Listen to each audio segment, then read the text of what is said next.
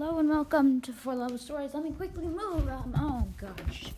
Uh, hello, everyone. All right, here we go again. Of course, it's been a month since I recorded, and I feel so bad. The, the, the, this time, oh, I, I literally in December I told myself, Jonah, you are not gonna make this wait. And then I was like, okay, I'm gonna do it on New Year's. So New Year's comes around, and I wanted to do because this is gonna be this. I think this is the second to last episode of this of the season, and the season was a little eh.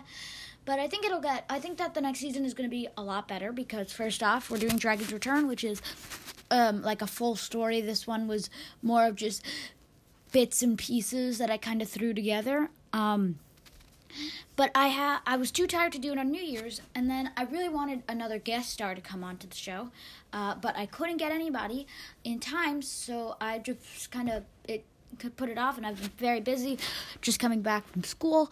But I'm doing this now, and trust me when I say I will make sure. I mean, I will make sure that there that next weekend I will put out another video or an episode. I think I'm gonna try and start doing it weekly, weekly, so every Sunday. I'm not sure yet though, so we'll figure it out. All right, well, I guess that's all. So I am going to get into it. Also, quick spoiler warning: this is the end of the, this is the very ending of the second season. So if you have not seen, um, the the any other episodes, this is gonna just ruin it for you. Um, I would suggest going back to season one. Da da da da da. You've heard me say this a million times, so I'm just gonna get right into it. Okay, here we go. Suddenly, everything became clear. Emily stood on top of the little trapdoor that she had come out of just moments ago.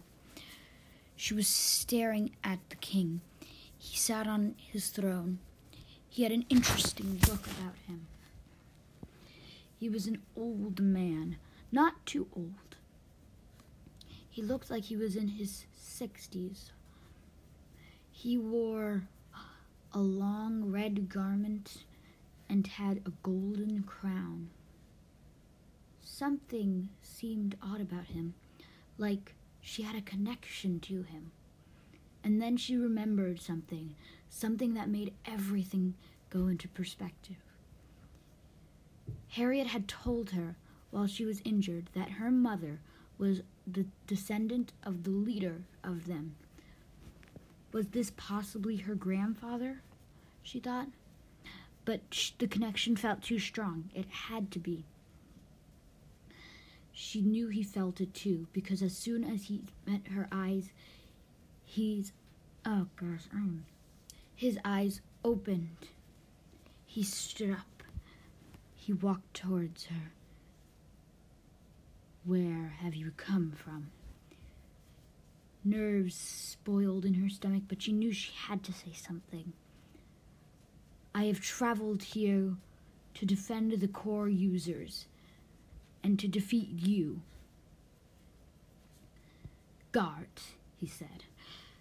Within a few moments, she was surrounded by hundreds, not hundreds, sorry, by 50 soldiers or so.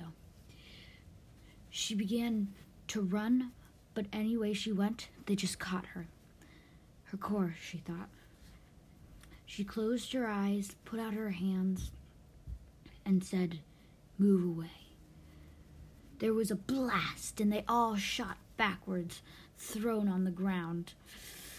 The king gave out a loud screech and then said, God, get that girl. More guards came, but every time Emily just used her core.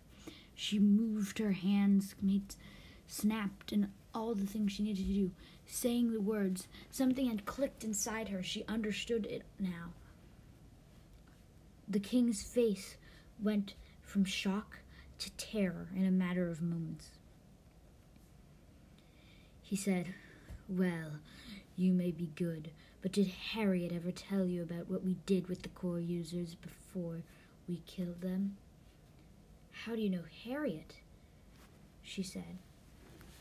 Harriet was one of the first that I hunted, but we never found her.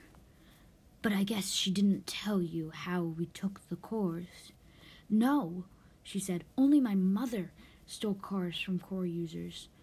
The king gave out a laugh. Oh, Harriet, of course. Just telling you everything that'll please you. But she never told you the truth about us final killers. She told me that you killed core users and that you believed that they were bad. You wanted to destroy them so that you could rule the land. No, we wanted their powers. That's why we hunted them. And when we got them, we stole their powers. And we've become stronger because of it. He raised his hand, and suddenly she was surrounded in a ball of lightning. She tried to get out of it, but it just shocked her. The king laughed. You try as you might. I am more powerful than you. I have the power of many core users. I can control any element I please. She said, I bet there's one thing you can control. And what's that? He replied, Purple fire. He laughed again and looked at her. Purple fire, eh? No one can control it.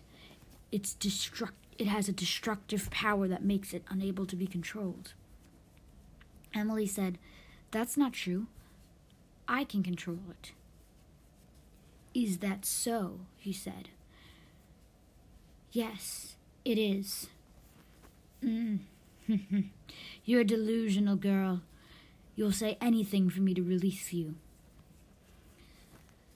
Emily raised her hand, closed her eyes, and thought of the purple flyer, the one that had stayed in her body after she had been attacked. The king let out a scream and, and jumped backwards into his th- throne. She opened her eyes, and there was a tiny little flame on the floor.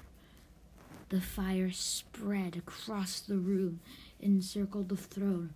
The king's face once again had turned from his smug look to fear. But then the fire the fire moved towards Emily and began to crawl up her. She realized she couldn't control it. It controlled itself. She could only she could only bring it out and then it would control itself. The king looked at her. He had a wicked smile on his face. But then the ground crashed. Everything around her seemed to break. She felt herself falling until she hit the ground. She looked up the castle had collapsed. But she had not been hit. It seemed as if all the pieces had fallen away from her. She looked around and saw that there was a shield around her. It was blue and glimmered. She looked up. The three core users stood there, one flying. A gravity core user, she thought, like the one that was on her dad's exhibition. Then she saw a second one. The second one. He was this one was the man. He had his hands out. He had his hands out as and it seemed like he was controlling the shield. And then there was Bree, and from her fingers she could see the purple fire. Could Bree be the one who controlled the purple fire? She turned and saw that the king had been completely destroyed. The king had been completely crushed in the wreckage, or so she thought. No one could survive that. But to her surprise, the king rose from the ashes, smiling and w- laughing wickedly.